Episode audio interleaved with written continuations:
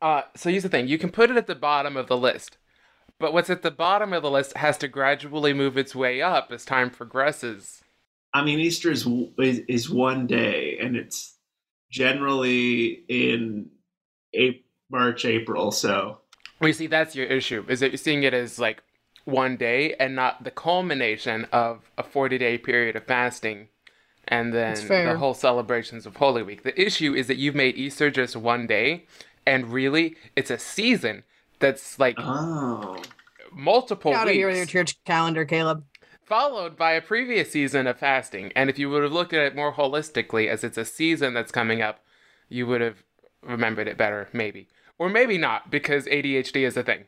Also, Matt, thank you for your help with the binary thing on my message because I used it and then I confessed that I had to ask somebody what the baseline was for for coding so that I like used it correctly and It's all ones and zeros. I got a good I got a good reaction from everybody because Did you get I a chuckle? can't handle things. I yes, I did.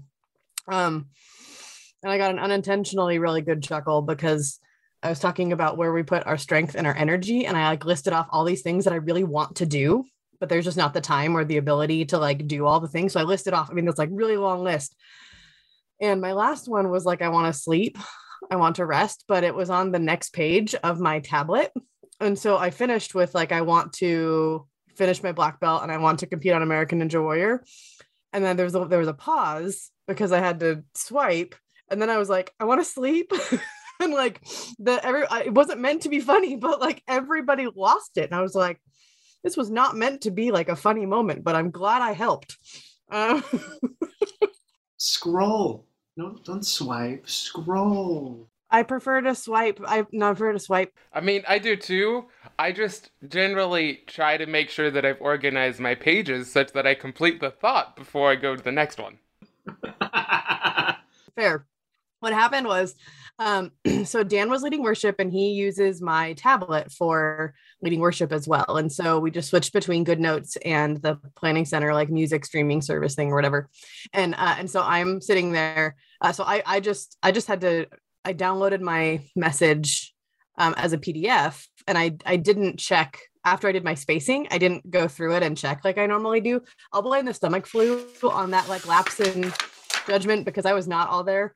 Um, and so then, so then I uploaded it as a PDF and then I opened that PDF on my tablet and I just didn't, I did not look through it once it was a PDF um, and more spaced. For our podcast listeners listening to this, if I keep it in, Matt is holding up a paper copy of a sermon uh, to demonstrate that if you simply use a paper copy, uh, these issues don't exist. There's no swiping.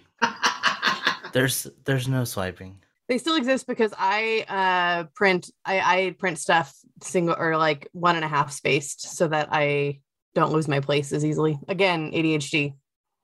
I, it's it's a coping mechanism for that. I do that too. Yeah, I don't I don't understand that. Like I I I double space my breaks. No, one and a half spacing is the worst. Like, please either do double space or single space, but one and a half space is gross to me. Mm, double double space is too obnoxious, like on the tablet spacing. Well, see, here's the thing I print my notes. Yeah, we switched to tablets recently, or last two years. Unless unless I'm on a roof preaching, I prefer paper. Why would you be on a roof? COVID, outside services.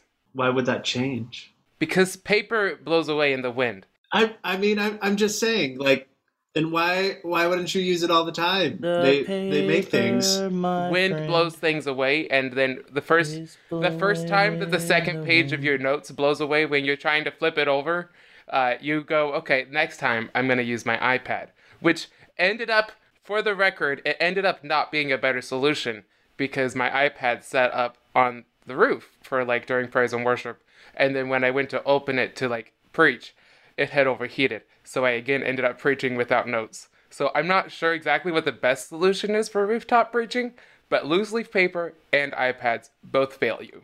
I think you should just Billy Graham it and just go off. Speak from the heart.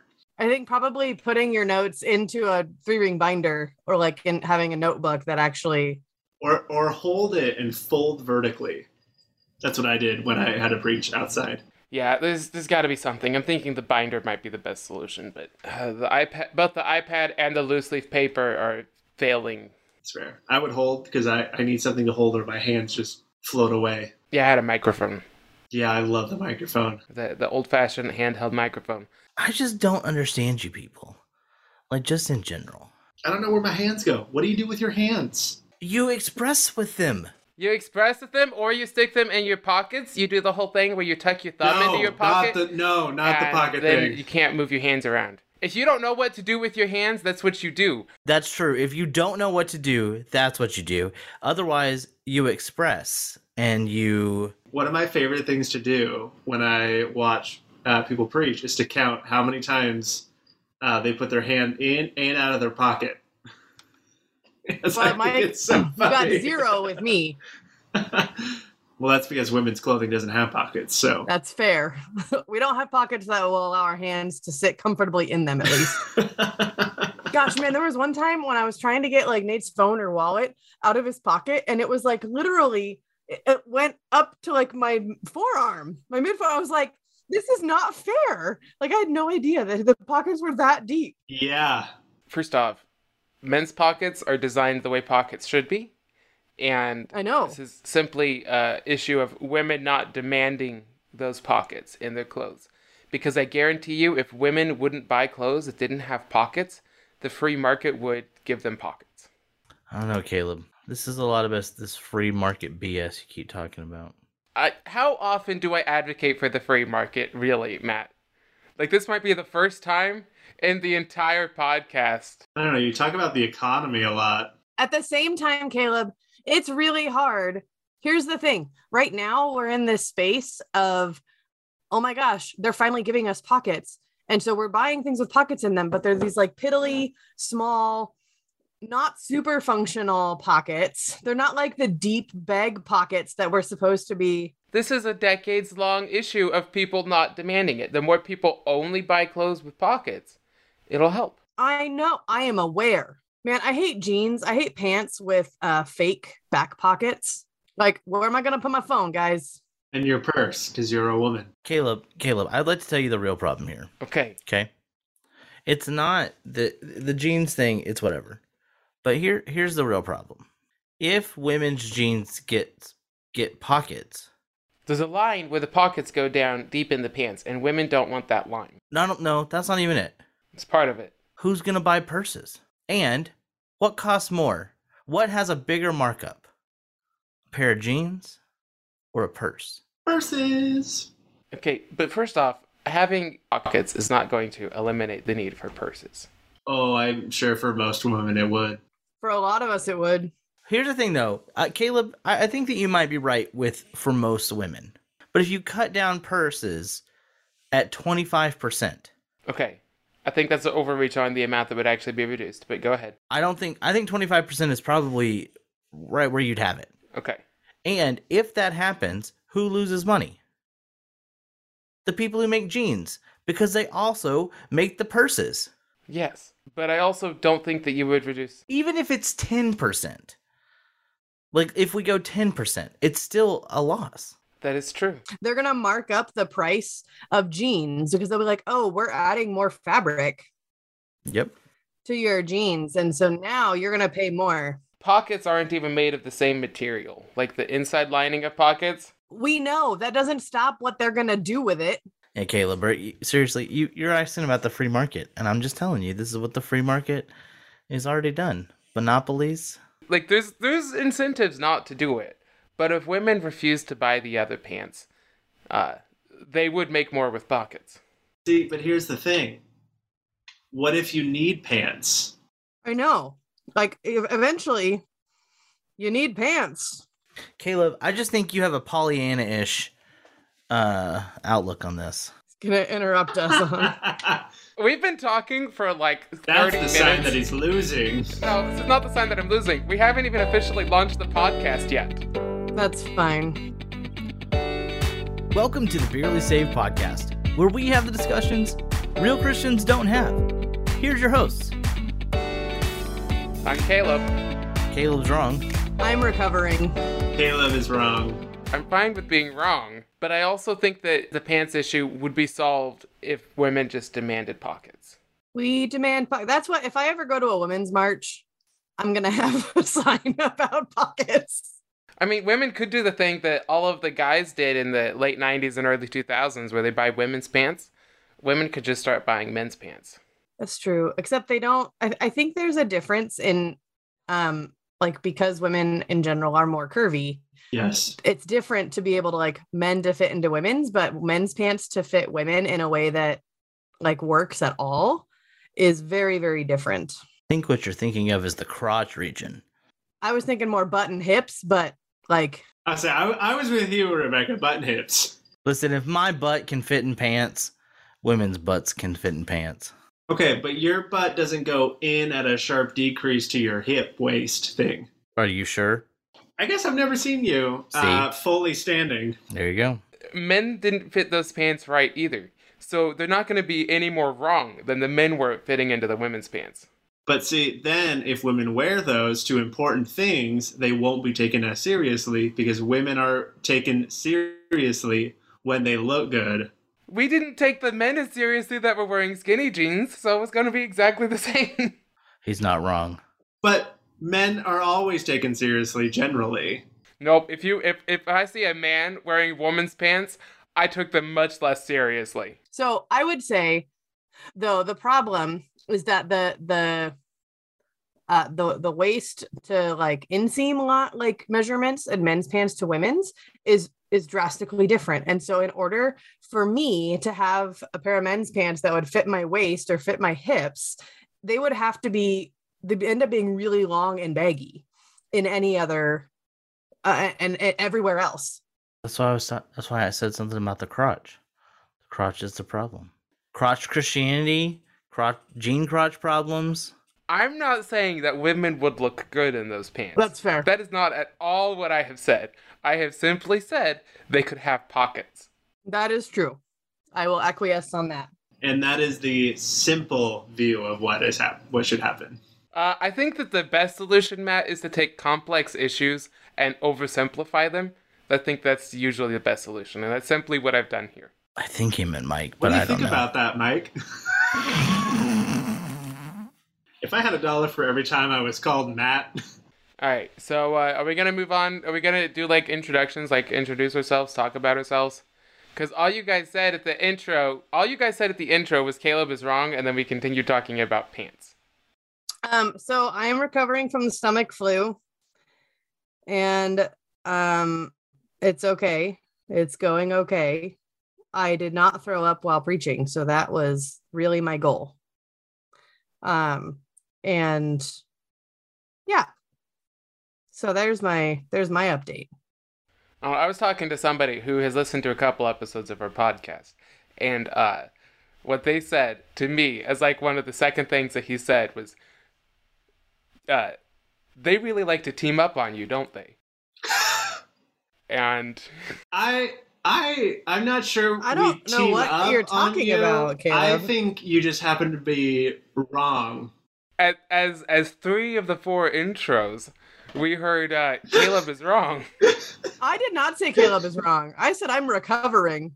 Okay, two two out of four. Sorry, Rebecca. Sorry. So I just felt seen when he said that. I'm, I'm happy. You know what? I'm happy that you felt seen. And that's as far as it goes. Yep, that's about as far as I'm gonna get on that one. I think when we look for patterns, we find patterns. Well, if you notice, I wasn't the one looking for the pattern, and it wasn't until it was pointed out to me that I noticed it. So Well, Although we, to be fair, we really team up on Mike too when it comes to uh, to lots of things. true. I'll never live down textiles. I feel like it's amazing. I just don't get random texts or tweet mentions that just say like, "Look, a textile." Textiles or clothing. I'm not that petty. Oh, I might be now. Well, Mike, I have ideas now. Seriously, why did you just enable us like that? Next time I'm in Target, Hey, Mike, textiles. you ever see somebody and you're like, they've got like a, I don't know, a, a Nerf gun, and they're like shooting it up in the air, and you're just like, man, I wonder if that's gonna hit them on the head. And as it, as you think that it lands on their head, that's what just happened. yeah, I was I was reading about the history of the slave trade and about um, textiles. I should have like screenshotted it and sent it to Mike, and now I'm discovering that that is what Mike literally expects of me. I mean, So I'm not going to go back and look it up because then I'll lose the place where I'm at now. But have, if I see it pop up again, we'll 100% send to Mike. I mean, I would just like to create a nice petty fan base. Uh, I mean, that is really what Mike's going for. I'm really going for the fan base. Fan base, you need to step it up a notch. Uh, I don't know that you want that, but uh, we will link your we will link Mike's Twitter handle in the show notes, and uh, you can follow him and harass him. You can. I welcome harassment.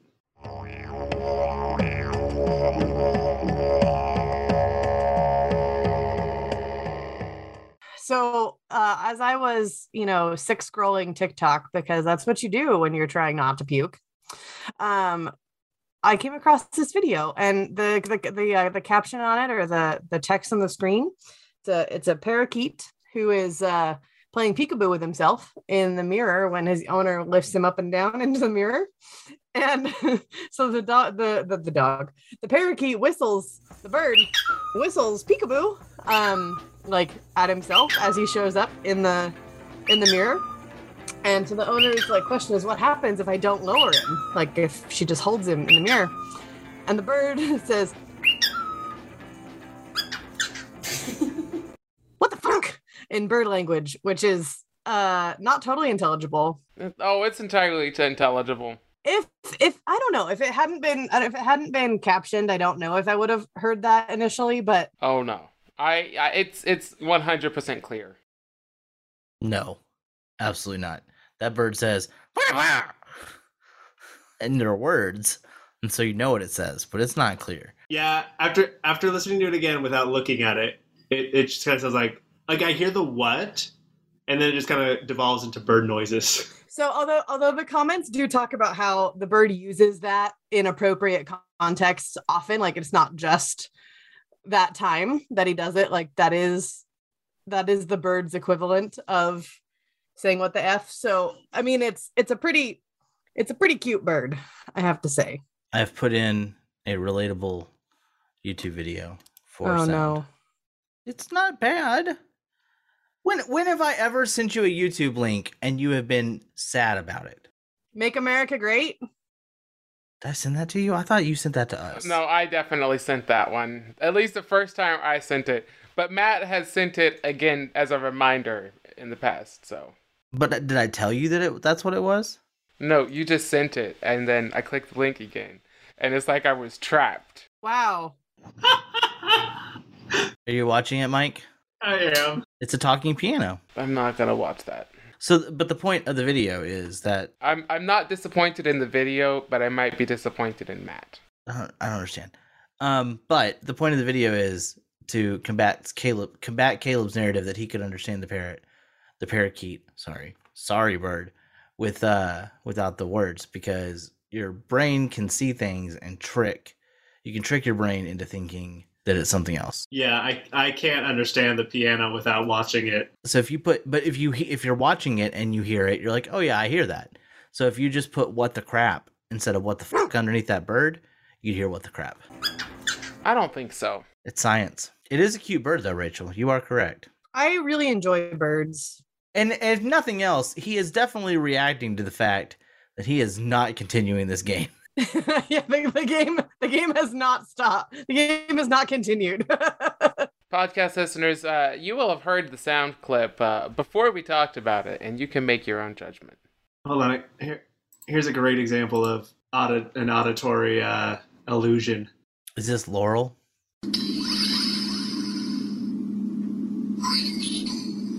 No, it's brainstorm or green needle. There's actually a lot of really cool auditory illu- uh, illusions. I don't see how anybody's getting brainstorm or green needle out of that. Oh, think brainstorm. It, whatever you think, you're gonna hear. It's really cool.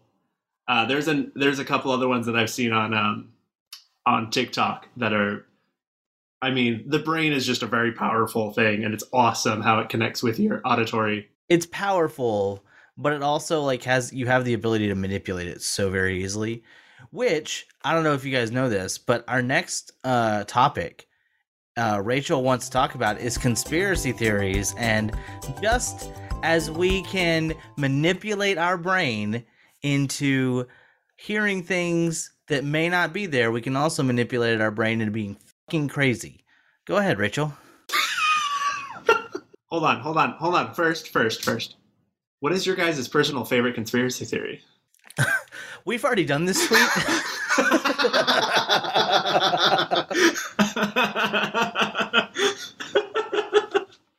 okay, so if you've ever gone to the Sixth Floor Museum in Dallas, Texas, uh, which is like a, a museum about the assassination of John F. Kennedy, about halfway through, you were fairly certain that that bullet did some crazy ass shit. Uh, I don't have to go there to know that that bullet did some crazy ass shit. but like it doesn't make any sense. You're also convinced that there was definitely something someone on the plaza or on the train tracks above. Like this was a this was a multi-stage thing. I mean just saying like you get halfway through the museum and you're like yes that's what's happened. And then you finish the museum you're like wait a minute huh yeah it's crazy if it's a single bullet though it's not a conspiracy well i think every conspiracy for jfk's assassination is a conspiracy theory because I mean, have you read the what was released? It's pretty lame. Have you read the documentary book by Stephen King? 11 2263. Great book. All right, so what is a conspiracy? Uh, uh, do you want the legal definition or the pop culture definition? Not the pop culture definition. That's stupid. What is what is a conspiracy? No, because we're talking about the pop culture definition. I say a conspiracy is when two or more individuals create a plan to enact something. That's a conspiracy. So uh, the whole reason why this topic came up was because a friend of ours shared a story about uh, when he was speaking at a church. He's an Old Testament uh, professor and speaks Hebrew, and so this lady comes up to him and basically uh, lines out this theory. I don't know if it's really a conspiracy. Um, oh, I mean, may, I guess by the pop culture definition, it might be. Well, by the legal one, actually. Yeah, because there's multiple authors in the Bible that would all have the Aleph and then the Tav together as Jesus' signature throughout the Old and New Testament. Well, for it to be a legal conspiracy, there has to be a, like people who create it. Like it can be traced back. So. Right, like all of these people put Jesus' signature of Aleph Tav all throughout the Bible. That's what Caleb's saying. Oh, okay. That's the conspiracy. It was a conspiracy theory because you had all of the biblical authors consistently putting Jesus' signature in. Also, that noise, that, is, that noise oh, is on my most end. definitely. Uh, it's definitely here. They're leaf blowing outside. I was like, what is? It sounds like a computer is about to take off to space. Yeah, they are leaf blowing, and I will see how much I can reduce the sound. So, uh, this lady comes up and basically explains to our friend how uh, the the Hebrew letters for Yahweh in the Old Testament make up uh, what was it, hand and grace, and then uh, what was the other? No, I thought it was hand nail grace nail. It was hand grace nail grace thought it was Grace, Grace, Hand, Grace, up, down, left, right. Which, uh, that it just, I, it's not how letters work. How do how how do letters work? I mean, I'm sure plenty. There's plenty of things wrong with this person's um, whole thing, and so basically, she was claiming that this is Jesus's signature throughout Scripture. That the name of Yahweh points to Christ having his hands nailed. Well, no, no, because you've you've now you've missed steps. You've missed steps here because in Revelation, it's uh, Jesus is the Alpha and the Omega. Oh, right. There was that part too.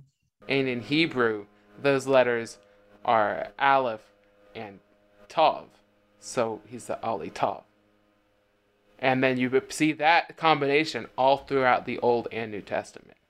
Because, yes, listeners, if you were following along, we see Hebrew letters demonstrated in the Greek alphabet throughout both the Old and New Testament. Am I supposed to be following this well? If you can follow it, please explain it to me because it doesn't make sense. I feel like I was like following it, and then you said that, and I was like, oh, maybe I'm not following. Maybe I'm not following this as well as I thought I was. No, I'm just simply parodying it and or parroting it and I want you to just tell me if it makes sense. It's like it's like the bird. Like you hear what we tell you to hear. What you want to hear. Okay, but here's the here's the bummer thing about those kind of like Christian like the the numberology crap. it distracts from the point that monster cans actually do have 666 on every single monster can. Well, they do. that it really is is the letter 6 in Hebrew and it makes the M on monster. The letter six, huh, Caleb? Yep, the letter 6. the letter 6. What Monday vibes we got? What legitimately bums me out about that kind of like hogwash of people finding that kind of like malarkey um in scripture is that there's already so much that points to Jesus. I, th- but so then to to focus on these kinds on those kinds of things that, that don't really uh, that, that number one are are not correct um it just it, it just damages like everything not only does it take away from what we do actually see of christ in the old testament but then it just makes christians look like psychos Well, have you met us? i know we are a little weird We eat the body of a dead guy, or sorry, a risen guy, an ascended dude. We eat and drink the flesh and blood of a guy who was killed as a criminal. Like I I can't explain like what we do in a way that doesn't make us seem crazy. I just sometimes wish that the parts that make us seem crazy were the parts that made us seem crazy and not crazy people saying other shit. it's true it'd be nice if we were known for being crazy for the things that were actually that actually are crazy Right. Like I just want to be known as the cannibals who are mystics and believe in the supernatural, not as people who get weird theories about language and numbers. So I I think a lot of this of the actual like hidden messages in the Bible, I'm gonna blame Dan Brown. Uh, because number one, Da Vinci Code sucks. It's terrible. It's so bad. I mean, it might It's be. I've not bad- read it, but It's a it's a terrible work of fiction. My personal opinion. these things these go so much earlier than Dan Brown. I mean that's fair. I think it had a re- I think it had a revival with Dan Brown because you had the revival of people saying, "Whoa, there could be a mystery out there," and then you had the Christians being like, "No, we have to defend." And so, I think I no, Mike. I think you're giving Dan Brown a little bit too much credit. I mean, there, there was a lot that happened with him, but, but and I have a story about actually our current our DYD about that. Um, but the fact that I mean, we see this in just like the way that um, people have been predicting the end times for hundreds of years, or predicting Jesus's return. Uh, they they've been doing that for for I mean, maybe not centuries, but like Millennia. um, millenn- that too um but using using things that they think they see in scripture to to right. do that so and i don't even really think that dan brown uh, really pushed that because at least in my experience christ even even like pentecostal christians uh who demonized dan brown's work. They didn't look at it as like oh look other things we can learn. So the, the same people who would be the most likely to to be seeing signs of things or predicting things from scripture are the ones who said no we're not going to read this because it's bearing false witness against jesus. Um so I, I think that's giving dan brown too much credit Yeah, uh, because you all you have a lot of things that happen, right? Like you have the Gospel of Thomas, which was discovered at around 1945, and so it was translated, and like that that's it's been sort of in the ether of Wait, what did you say? the Gospel of Thomas was found in 1945 and reintroduced to modern times. Okay. It wasn't written in 1945. It was No, no, no. I mean, like, because there, there's a lot of evidence that like it exists. We just didn't have a full copy. Okay, I understand now. And so this is a thing that started to get popularity. Um, and like, so you had these things coming around. Um, and Gospel of Thomas, if you've never read it, it has some crazy shit in there. That's when Jesus kills a kid, right? I haven't read it, but yeah, I think so. He does all sorts of things, right? He makes them clay birds and blows into them, and then they turn into like real birds. So it's got some crazy stuff in there. I love it. And so we have all of these uh, things that are in the ether, and you start to have all of these false things come around, and people have this idea that there's like some secret knowledge, and so they search for some secret knowledge instead of, uh, well, finding the things that are right there in the open, like that we're supposed to be cannibals. Um, which again, I think is the part that we really should like focus on is the cannibalistic nature of Christianity. I'm not sure we should be focusing on that, Caleb. Jesus said to focus on it. I feel like that's not actually helpful. Well, then what part do you think we should focus on? I feel like the cannibalistic. I, I think that we should focus, maybe not framing it as cannibalism is a great start. Well, what are we supposed to be doing if we're eating flesh and drinking blood? What else is that? It's the flesh and blood of a man. Just because you don't like the word cannibalism doesn't mean that's not what it is. Except that I'm eating bread and drinking juice since we're not cool enough to have wine.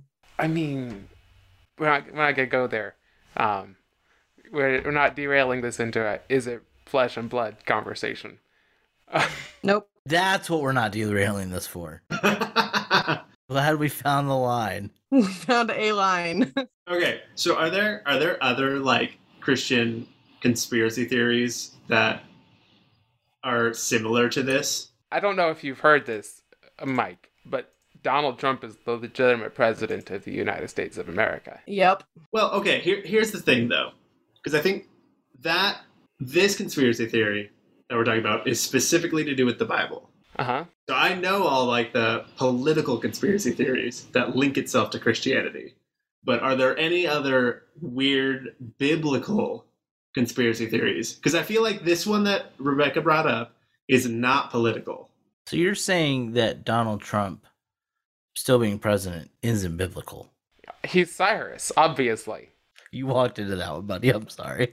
I did walk into that one. The whole point of this was using the story from Justin, but having a conversation about what people are willing to convince themselves of uh, in our current context. So the political ones are still, and I think the most important, um, because we've, you know, we we have a whole group of people who believe that there's a like cabal of, um, you know, blood blood child sacrifices.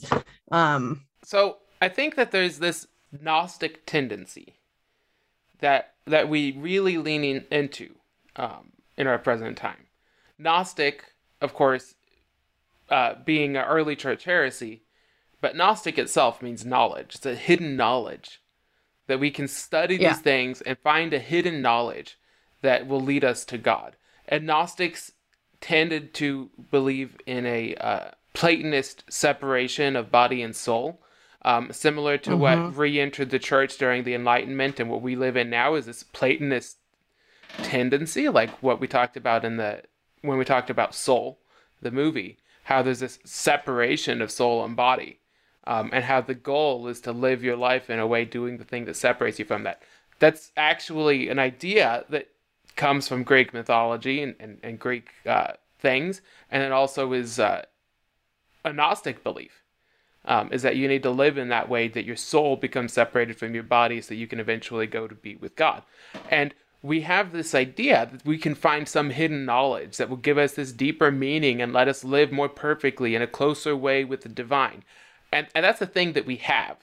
And so we're when you're always looking for these deeper conspiracies, you find them all over the place. And so we have a group of people who have been told that when they read the Bible, they're looking for these hidden things. And they will find them. You will find things. But that doesn't mean that it's there. We find patterns when we look for them.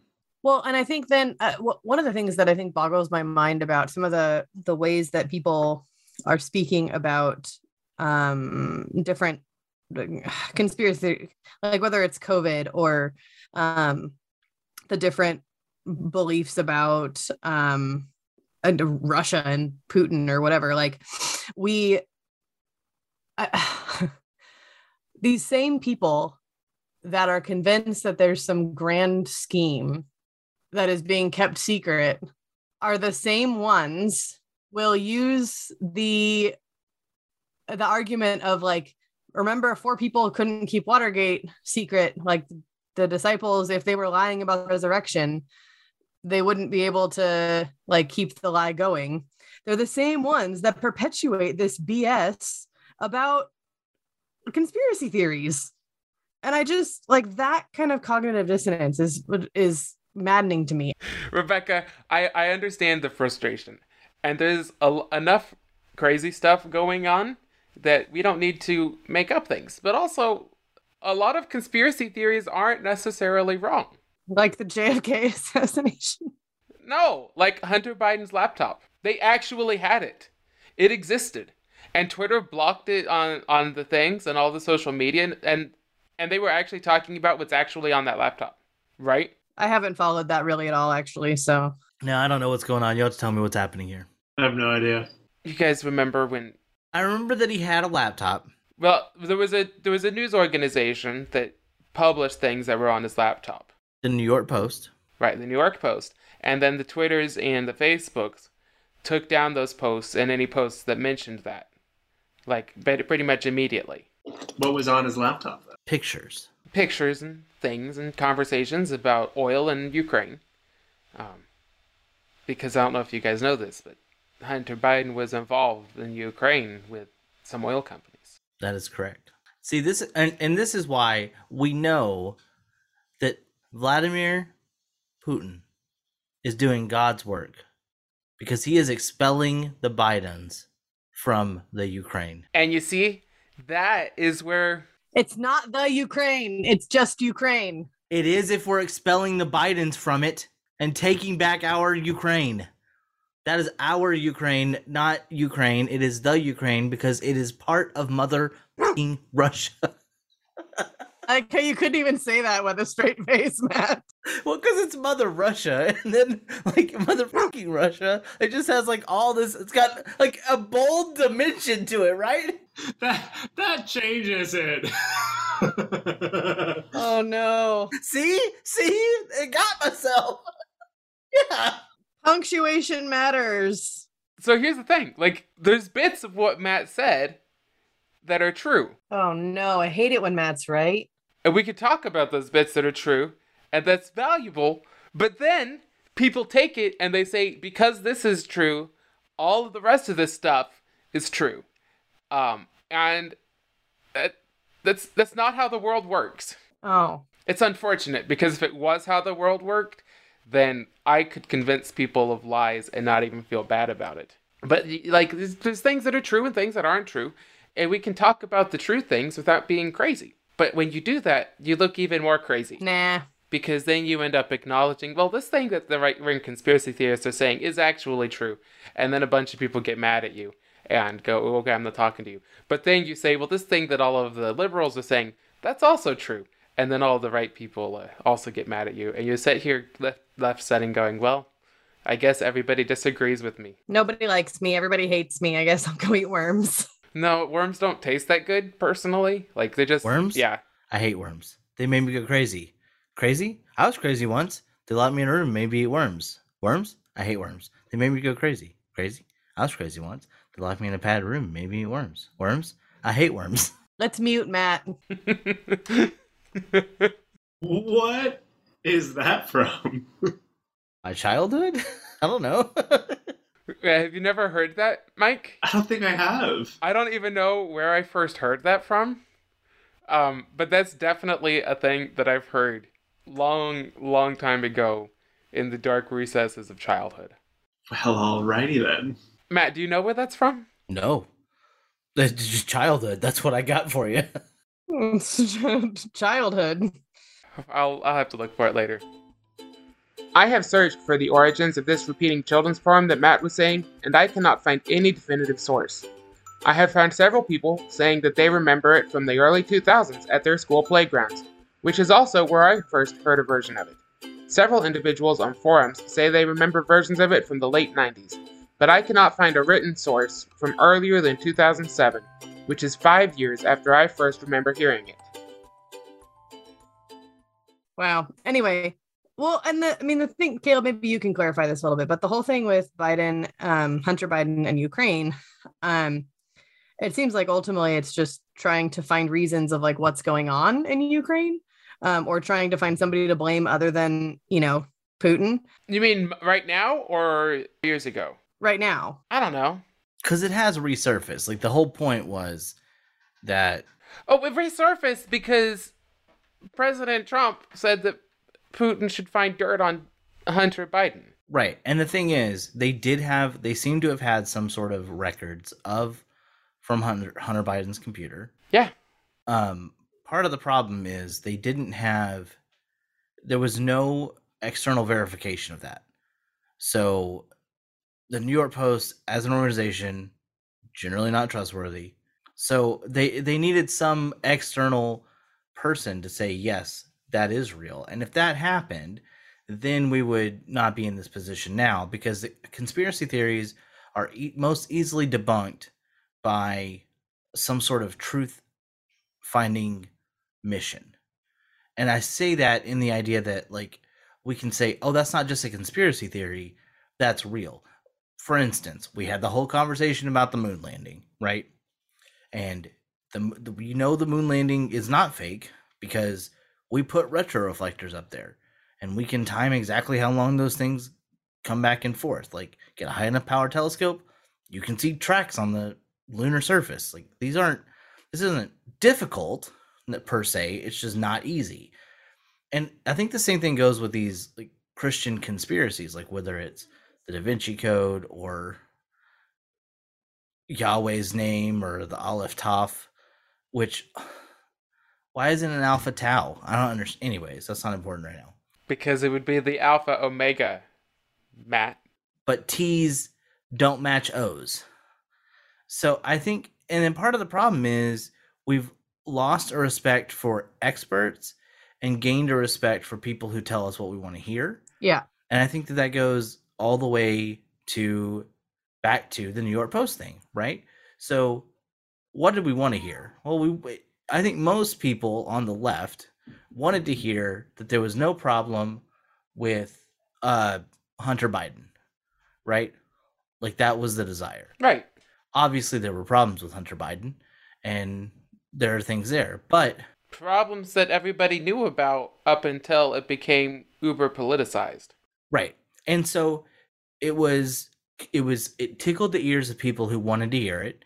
And so they just went that direction. And the people who didn't want it to be true tried to shut it down. And this isn't like a one-sided thing. It happens on all the sides. But because we're so afraid of truth and afraid of experts, we're in a position where anything goes. Well, you know why we're afraid of truth?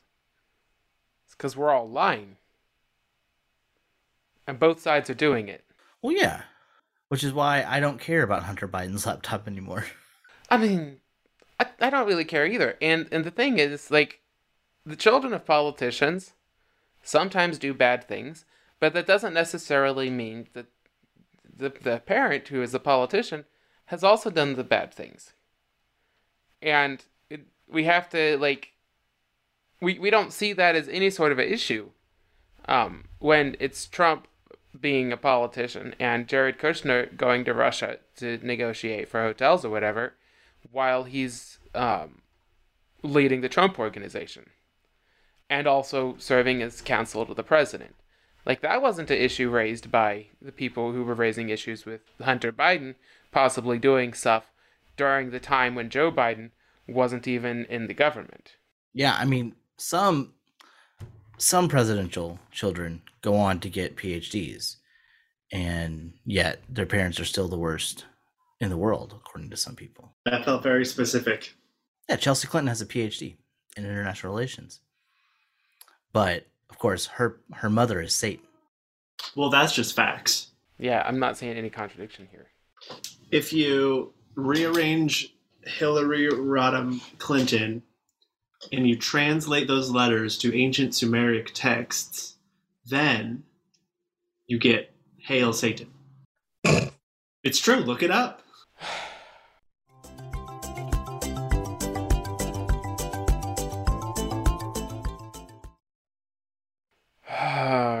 Matt, what depressing tweet do you have for us this week? Oh, it is so depressing. Who who hasn't read recently? I think we all read recently because you made us all read like the various subtweets. Because you did like three tweets that weren't tweets. That's true. All right, Rachel, here you go.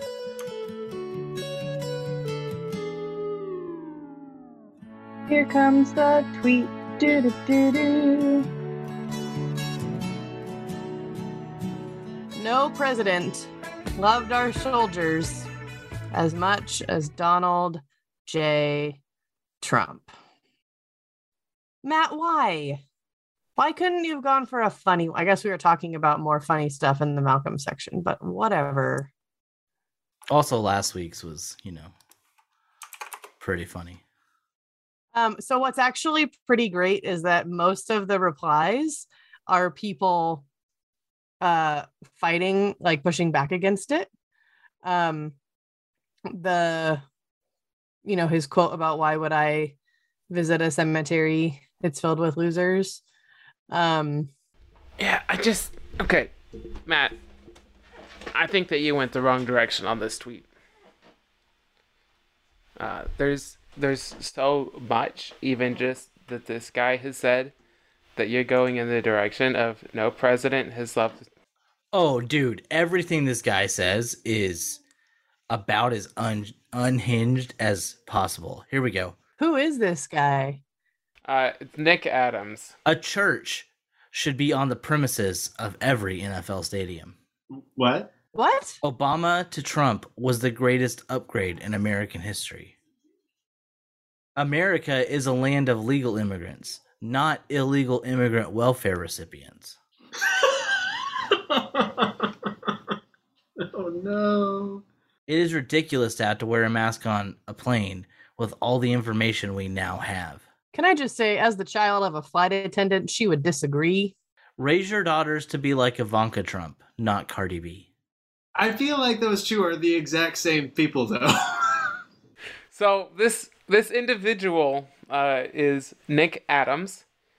Um, his Twitter bio is that he's the best-selling author endorsed by President Trump, founder slash president of One Flag USA, presidential appointee, Australian by birth, American by choice. Uh, thalassophile. what is a thalassophile? It so thalassa is the ocean and philos is uh, love. So I'm going to say that it's somebody who loves the ocean. I guarantee more Americans watch President Trump's rally than will watch the Duke UNC game. that is a lie. I mean, it's a really it's a really cool parody account, you guys, but uh It's got to be a sort of What's a presidential appointee? Somebody who is appointed by the president. To to do what? who's kevin love a basketball player? yeah He's a forward for the Cavaliers. He says his Kevin Kevin Love is not only one of the greatest players of his generation, he's one of the greatest basketball players of all time. Man, that guy must have been really high when he wrote that. Any Democrat should not be in elected office. I like how we picked like one of the very few white basketball players. Not even a good white basketball player.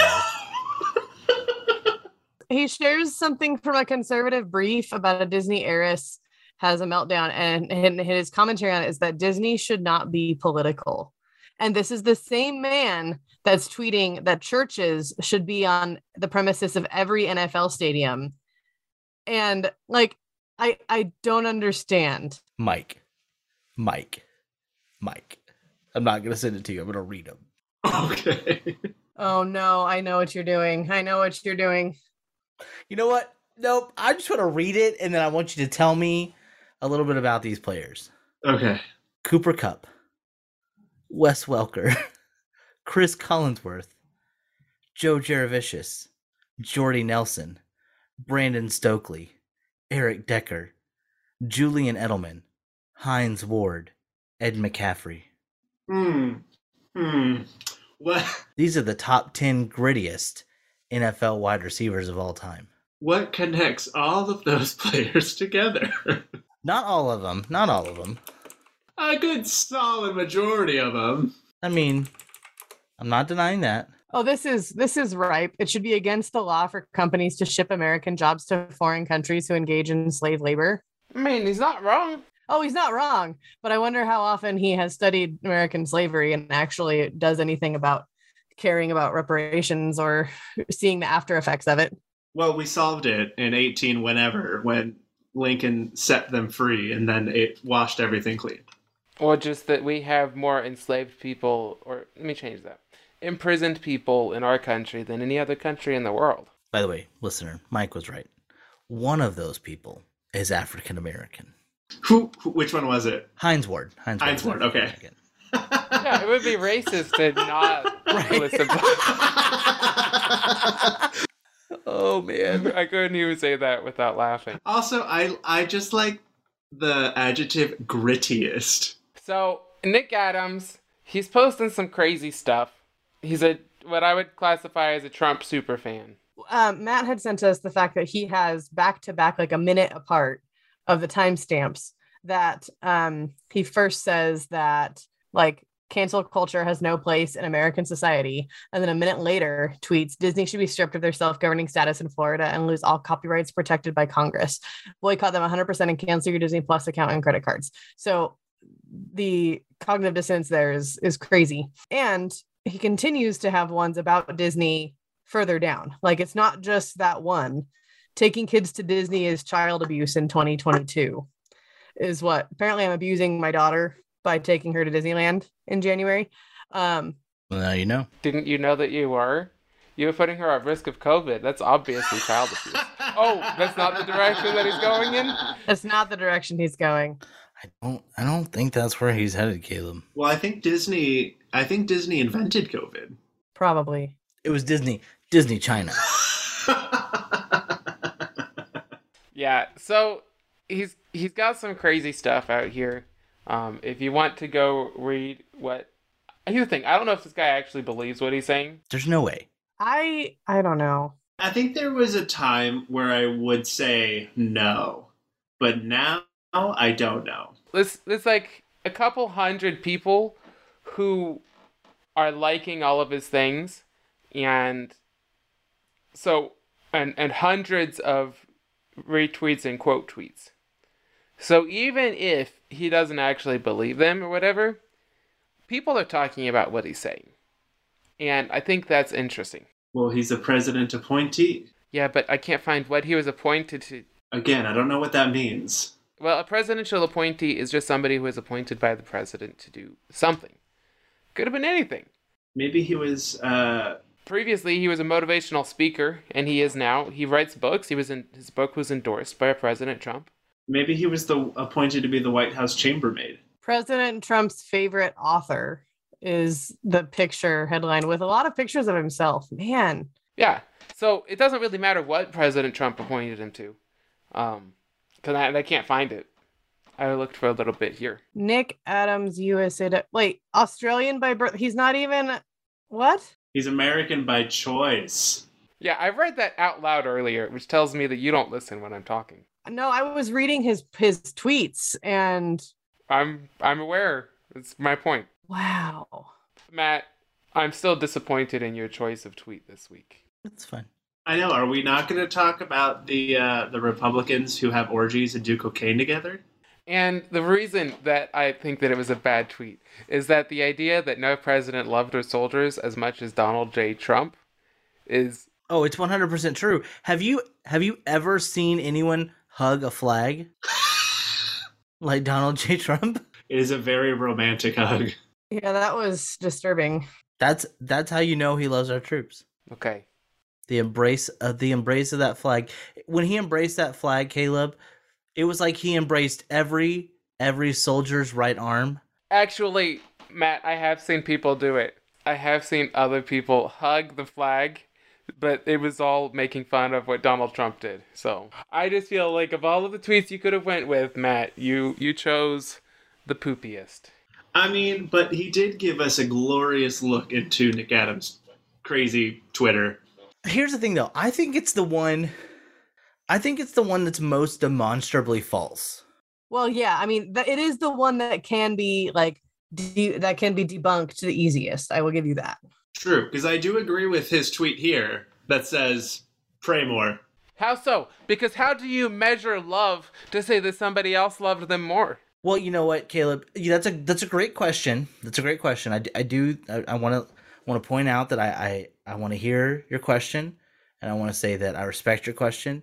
Um, in my opinion, if you call someone a sucker and a loser, you may not have deep abiding love for them. Like eh, not not in a joking way, but like in a way where you just think that people are really stupid um, because they couldn't get a million dollar loan from their father um, and said they had to join the military and you think they're suckers and idiots. Uh, losers i'm sorry i think that's what he said. That's that's you know that's that's strike one right um i think also like if you look at the record of previous presidents um and specifically george w bush now granted eh, could we have not gotten in the wars at all and avoided those things for certain but whenever I mean, I think that Afghanistan was gonna. but happen. whenever you leave office and continue to support uh, the the the soldiers and the, the veterans as uh, President Bush has since he left office, I think that we can also I think that's demonstrable to say this man seems to love them more than losers and and suckers guy. I mean, I just it's hard for me to to not look at that and say one of them has more love. Okay, I'm not convinced. Uh, another another another good tweet. We need more actors like Jon Voight and fewer like Will Smith. Oh, jeez. Okay, so so so back to the whole like love thing. I mean, what does it mean to love somebody? Sometimes telling somebody that sucks that they suck is a loving thing to do. you know, I don't again, again, Caleb, I hear you. I hear you. I don't necessarily disagree with you. It's one thing for me though, Caleb, to say, "Hey Caleb, when when you did that, that really sucked." You know, and I I hope that you don't do that again. It's totally different for me to say, "Caleb, shut your ears." Mike, Caleb really sucks. I mean, yeah, and it's probably best not to say that you prefer people who don't get captured if you're really loving troops. True. I mean, to be fair, as a soldier, I prefer people who don't get captured. Like generally that's like we we rather that not happen.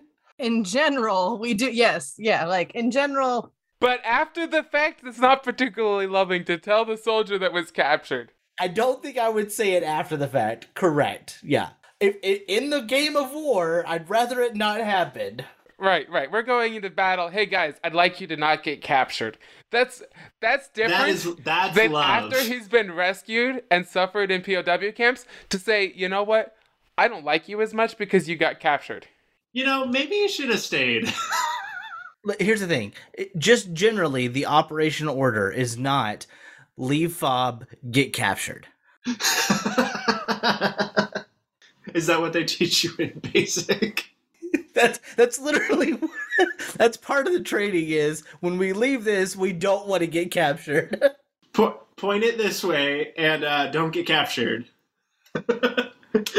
Um, okay, so you're you're gonna say that maybe there are other presidents that love the troops more, I just think like maybe those who actually were troops at one point in their life, but you know, that seems like a pretty although we don't have any right now, Caleb. like maybe George Washington maybe loved the troops more. Oh, I guess technically Bush was a eh, Air National Guard. Doesn't really count, but it kind of counts.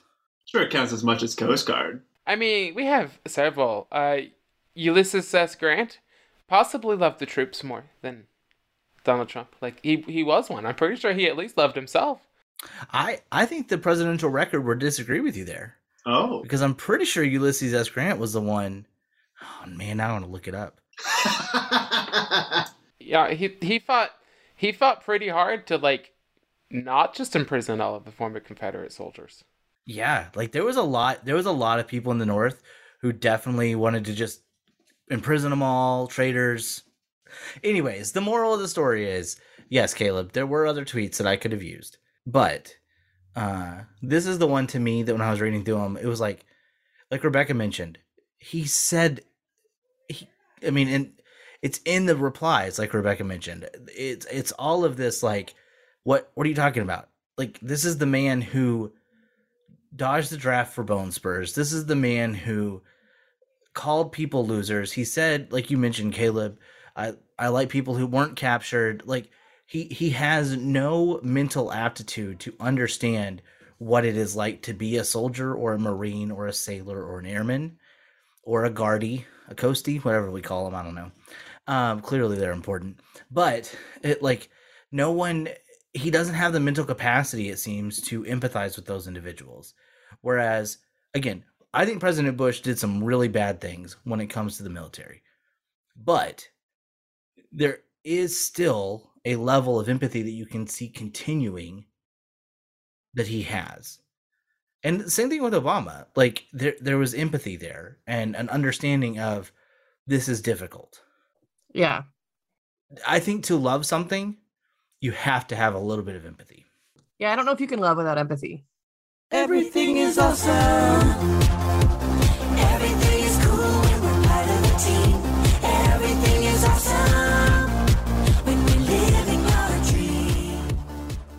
Did you hear the start of that though, or was that like too loud? Yeah, it didn't sound on key at all. I wish you would have used some auto tune on that bad boy.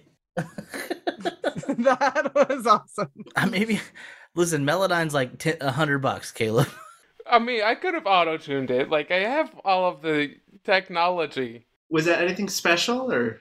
It's a, it's a new intro music for our, our new segment when it's not about the economy. Oh, but I thought everything was about the economy. Mm, no, only when it's about the economy is it about the economy. But I thought everything was about the economy, and so if everything is about the economy, then everything is about the economy. But if not everything is about the economy, then not everything is about the economy. Yes, but it's not always Caleb's economic corner because sometimes the economy isn't the focus of the news story. Although I think banning books probably has something to do with the economy. So hey, have you guys? Can I? I, I have I have a whole, I have a whole thing. Can I? Can I? Can I make this link? All right, hold on. I got I got this. I we it does it does require Uh, can we read the headline first and then you can go there? Sure, it does require a brief YouTube video watch. I'll share my screen if you're okay with it. No, it's it's a good one. So our headline, before I let Matt derail us even further, says accounts of book bannings and threats to librarians soared in 2021, says study. I can't imagine anyone wanting to threaten a librarian. Like they're generally so nice, or or they're the devil.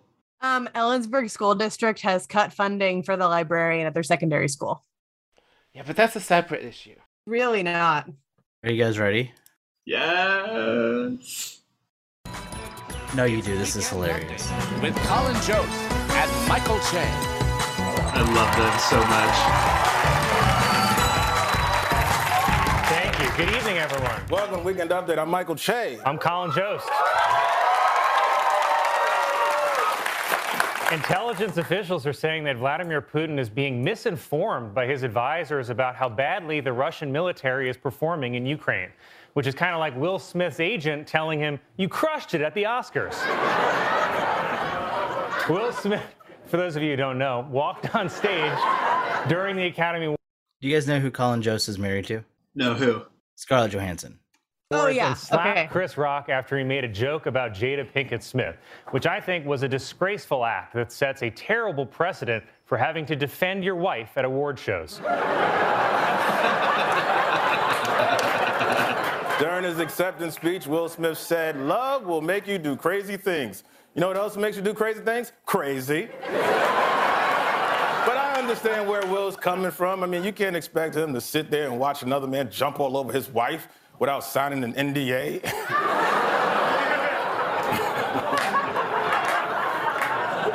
Yesterday, Will Smith resigned from the Academy of Motion Pictures, Arts, and Sciences. He wasn't going to, but then Jada gave him that look.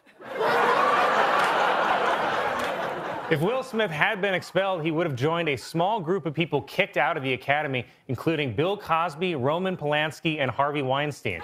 Or, as they're also known, Bad Boys for Life. Oh no. Also, can we stop pretending everybody knew Jada had alopecia?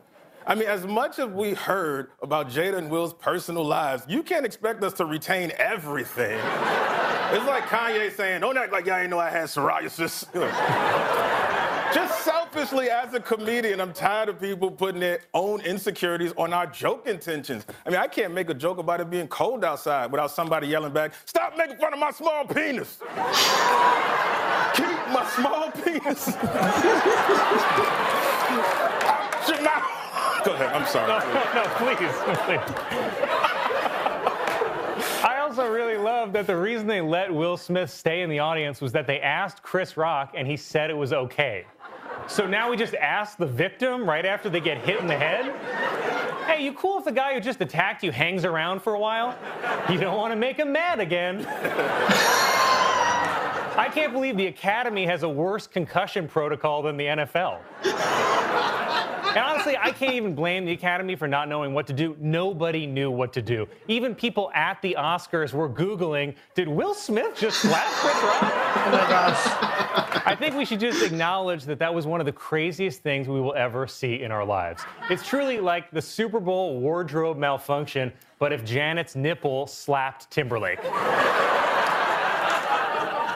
Not to mention, Chris Rock has been very public about his nonverbal learning disorder, which means it's hard for him to understand nonverbal signals. Sort of like how when he saw an angry Will Smith charging towards him, and instead of moving out of the way, he put both his hands behind his back, smiled, and said, uh oh. Okay. Are you ready, Caleb? What what is I I don't understand what I got don't worry, I'm I've got this. I've got this.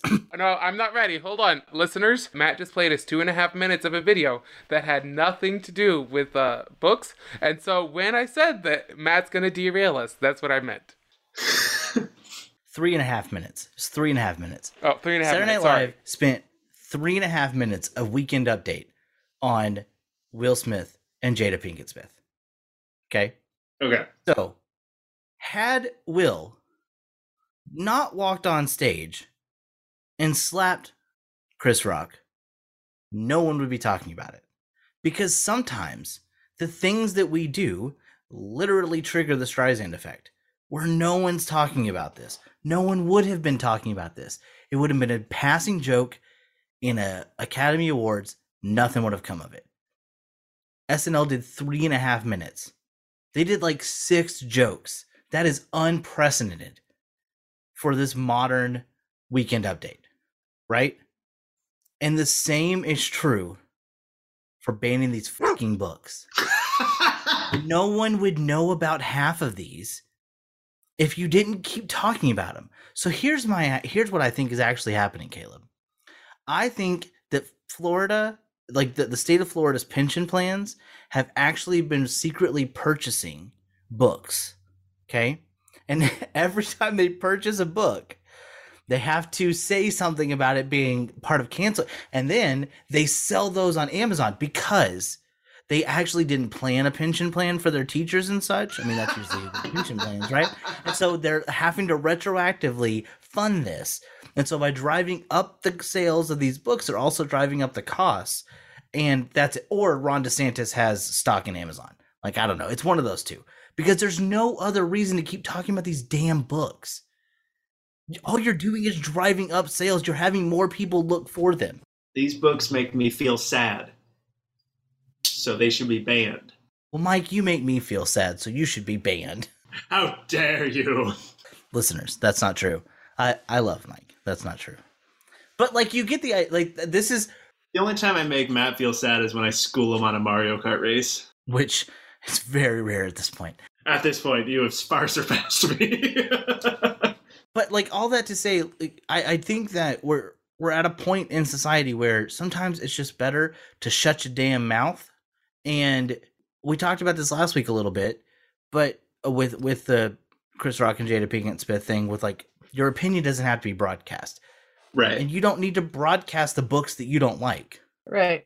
and and by broadcasting you're just bringing more awareness to them and and that's that's what we're seeing Yeah.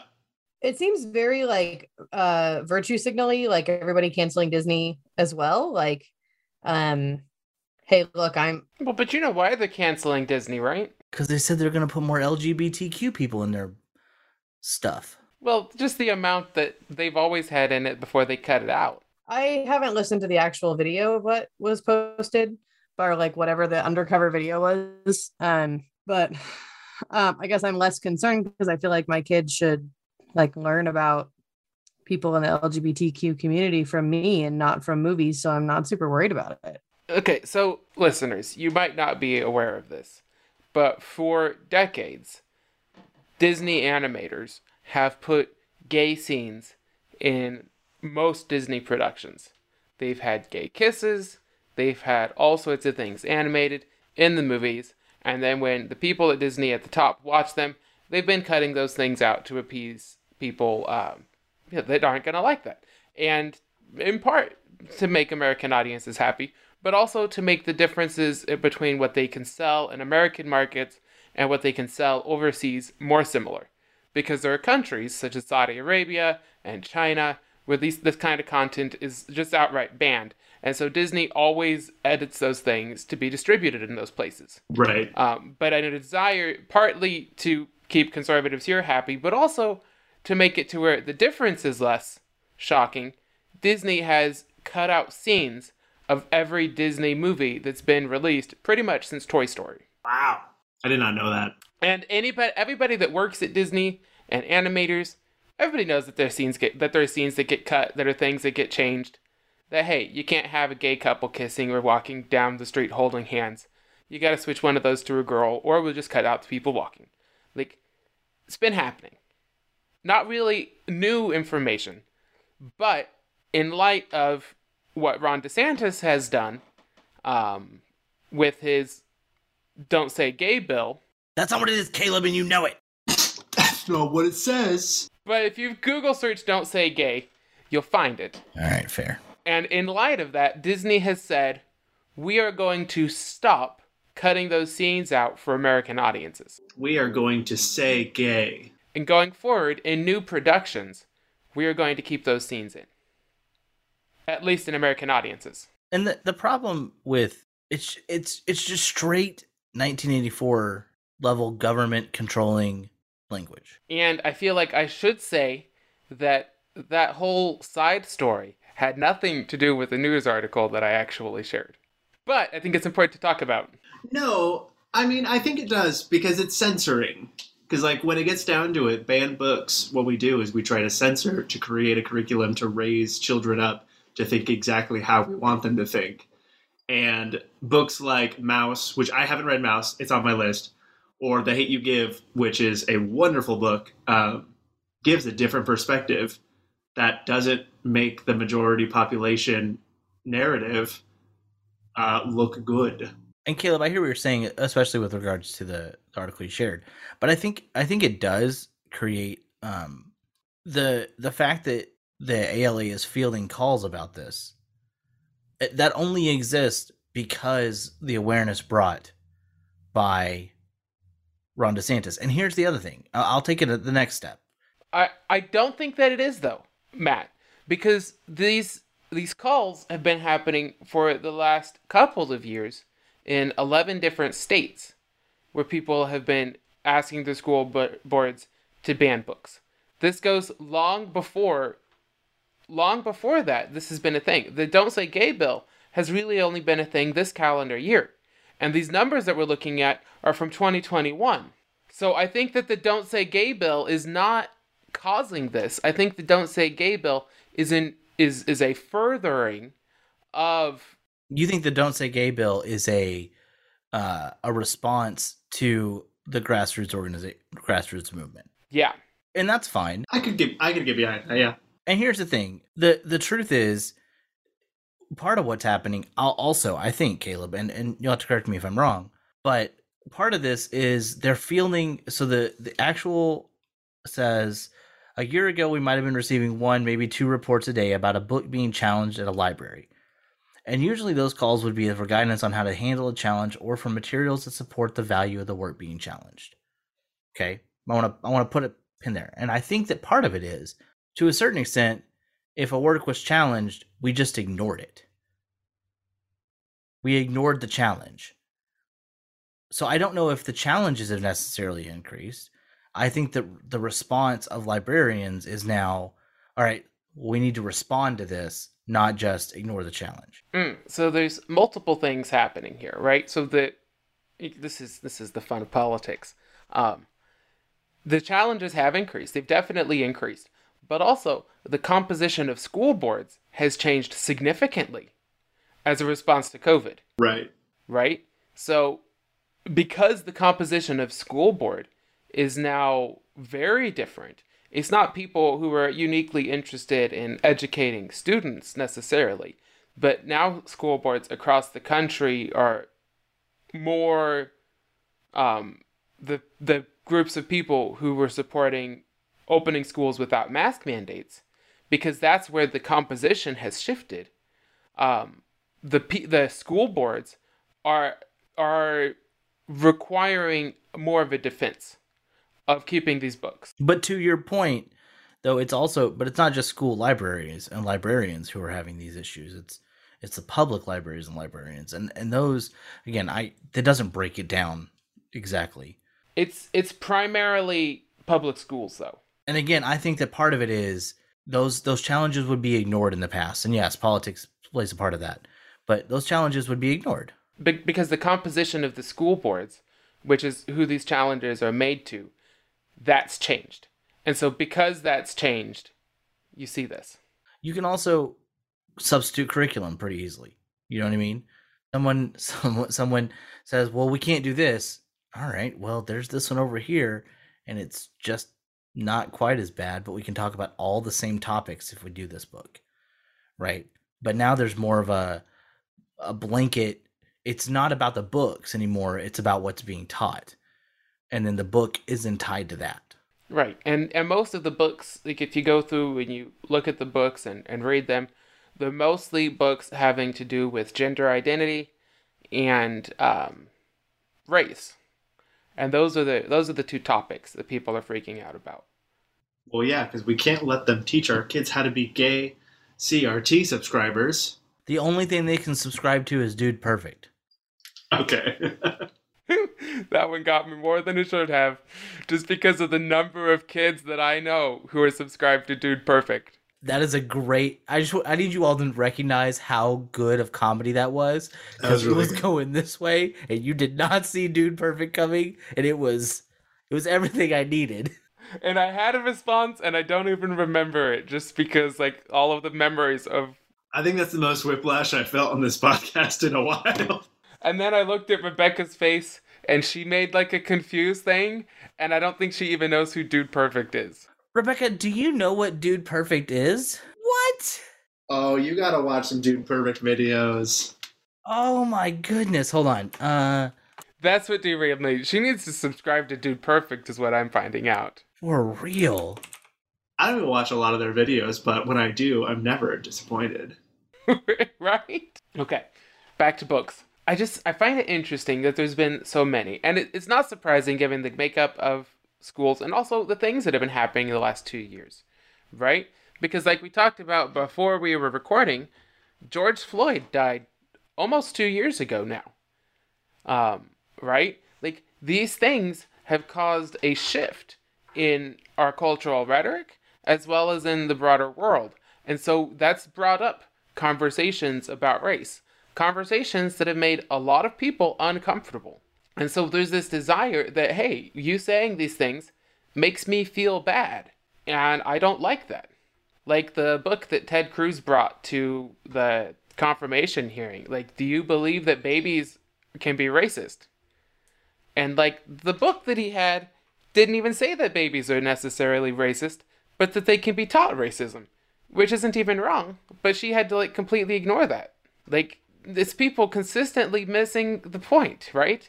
No, see, it says right here, babies are racist. Right there. Do you see it?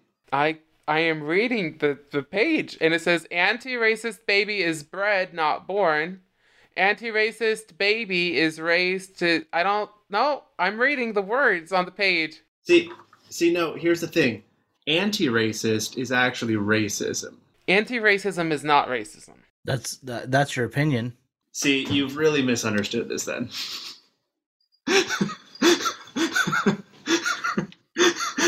Rachel, hold on. You've never seen a Dude Perfect video. no, Matt, stay on topic. We're talking about books. We're talking about racist babies. So it's like, even the point of the book, like, if Tom, if Ted Cruz would have read the book, he would have seen that the book is saying that babies are not inherently racist. Did you just say Tom Cruise? He did.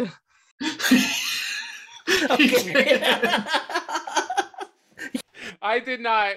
I did not. I said Tom, and then I didn't finish. I corrected myself and switched switched names. I don't. I think you said. I heard Tom Cruise.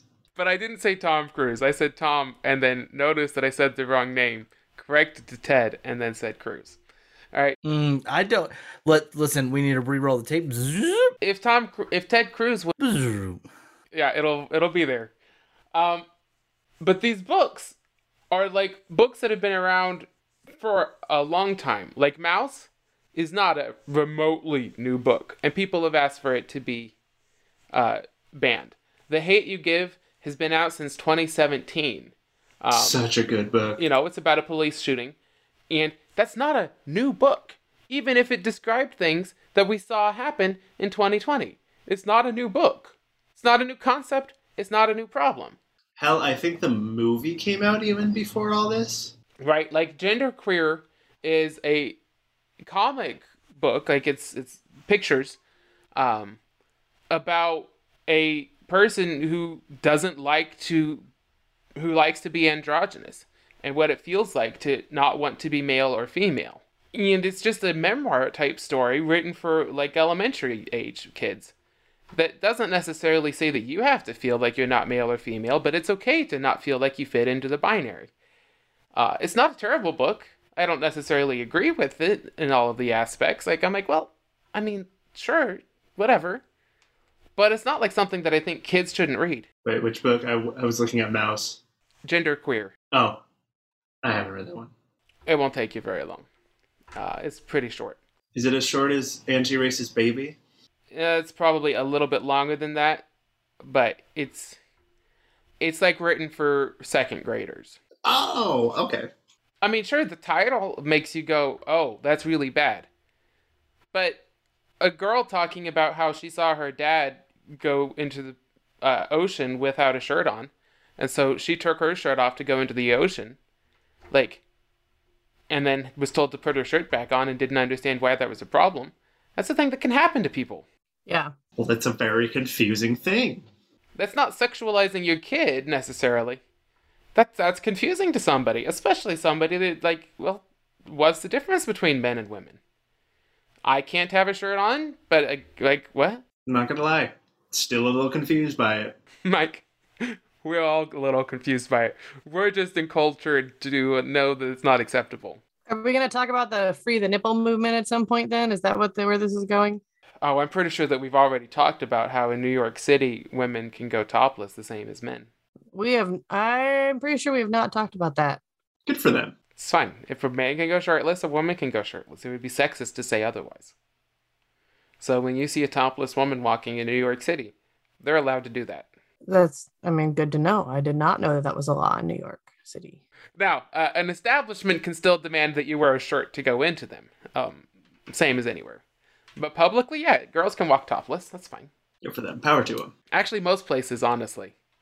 Um, like if you went to a beach and were topless, pretty much anywhere in this country, if there's topless men around, you can't get in trouble. At least not legally.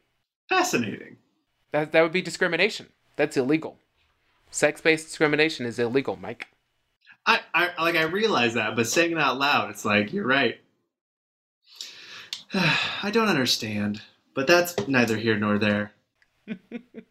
Yeah. And I'm not saying that I want people to go around topless. Honestly, most of the time, I wish that men would also be wearing shirts. So, See, I wish the opposite. I wish we were in a great place where we could all just not wear anything. That's a sign of the garden coming back. Mike's going to start, Mike's going to start a nudist colony. I mean, that's my dream. no, no, no, no, no. Something something that you'll discover, Mike, is that for the majority of humanity, clothes are a gift. See, but in our modern humanity, clothes don't necessarily need need to be all the time because of the comforts we currently have. Most of the time. I mean, he's not wrong. I don't think clothes should be all the time. Like I, I, I generally don't wear clothes when I'm bathing, Public bathing or private bathing? private bathing. Both. what's the point of pu- what, what's the point of bathing? You have clothes on. It's not bathing. It's swimming. Uh, Mike, Right, but there are places that Mike, I you hate to break go this to you, but publicly. swim, To the swimming bath. is bathing. Swimming is bathing. There, why do you think it's called a bathing suit? It's just dumb. That exactly. Don't wear them. That's exactly why. Swimming suit. Mm, no, no, no. It's been called a bathing suit long before it's been called a swimsuit. No, swim swimming suit is nothing. Caleb, why do they call it a speedo? Where you wear nothing. Makes you more aerodynamic. So that way I know what's on. Tightens everything up. and it really helps me to get away from there quickly. It'd be faster if it was a bodysuit. No, my mom heard you say babies are racist, and so now I have to explain. Can you also explain to her that it's completely uh, a joke? Yeah, I, ex- Oh, I okay. explained the whole thing, but now she. Matt doesn't want you to explain it. I Matt, I can't hear what you're saying, but the expressive gestures, yeah, that was pretty fantastic. Thanks for listening to the Barely Saved podcast. Make sure to subscribe using your favorite podcast app. You can find more episodes, links, and show notes And merch! at barelysavedpodcast.com. Mother dearest, I have a question. What? At what point does this podcast actually become a Christian podcast? I mean, Amanda is not wrong. That's Hadley. And Jesus loves us all. Wait, it started out as a Christian. We talked about Christian conspiracy theories. We talked about how we should emphasize the cannibalistic nature of Christianity. All she heard was that babies are fucking racist. So Which, let's be real, technically, if we believe in the true a true fall, then they would be. Adam's original sin makes babies racist. No, Adam's original sin was autonomy. So, question: Are babies who are artificially inseminated not racist? now end on that. No, I'm not. Ending on the question: Are babies who are artificially inseminated racist? are babies are babies who are artificially inseminated do are babies that come from artificial insemination we should say are do they have original sin because augustine said it was passed in the semen Oh my gosh. The semen was still existent. The sperm and semen are still existent in No, because in an AI situation, there's still the seed. but the seed didn't enter the woman Yes, it does. it does, just not in the traditional way. An an AI an AI situation is definitely the seed still entering the woman. i don't think so i think as i think a zygote enters the woman No, because Matt is being an idiot here, and we need to talk about this. Matt, artificial insemination is very different than in vitro fertilization. Matt is thinking of in vitro fertilization, i am thinking of ivf right? Insemination is simply where you collect the semen and then insert it. that's true i'm not i'm not a veterinarian i got i got artificial insemination and ivf mixed up IVF is in vitro fertilization where they where they yes, they track your cycles and all those things and they take eggs out, they take sperm out, they make the zygote outside of the body and then insert it into the body. So they don't have Augustine original sin. And this is why maybe we shouldn't take everything that Augustus says. No, no, because I'm pretty sure that Augustine is still going to say that the sperm are still involved. What you need, Matt, in order for original sin not to be passed on, is a clone. So, podcast listeners, to answer the question, when does this become a Christian podcast? Um, it's not. We are barely, barely saved. All right, I'm going to end the recording, and I'll figure out somewhere in the midst of what we've said to make it not as bad as what actually happened in real life. What did happen in real life?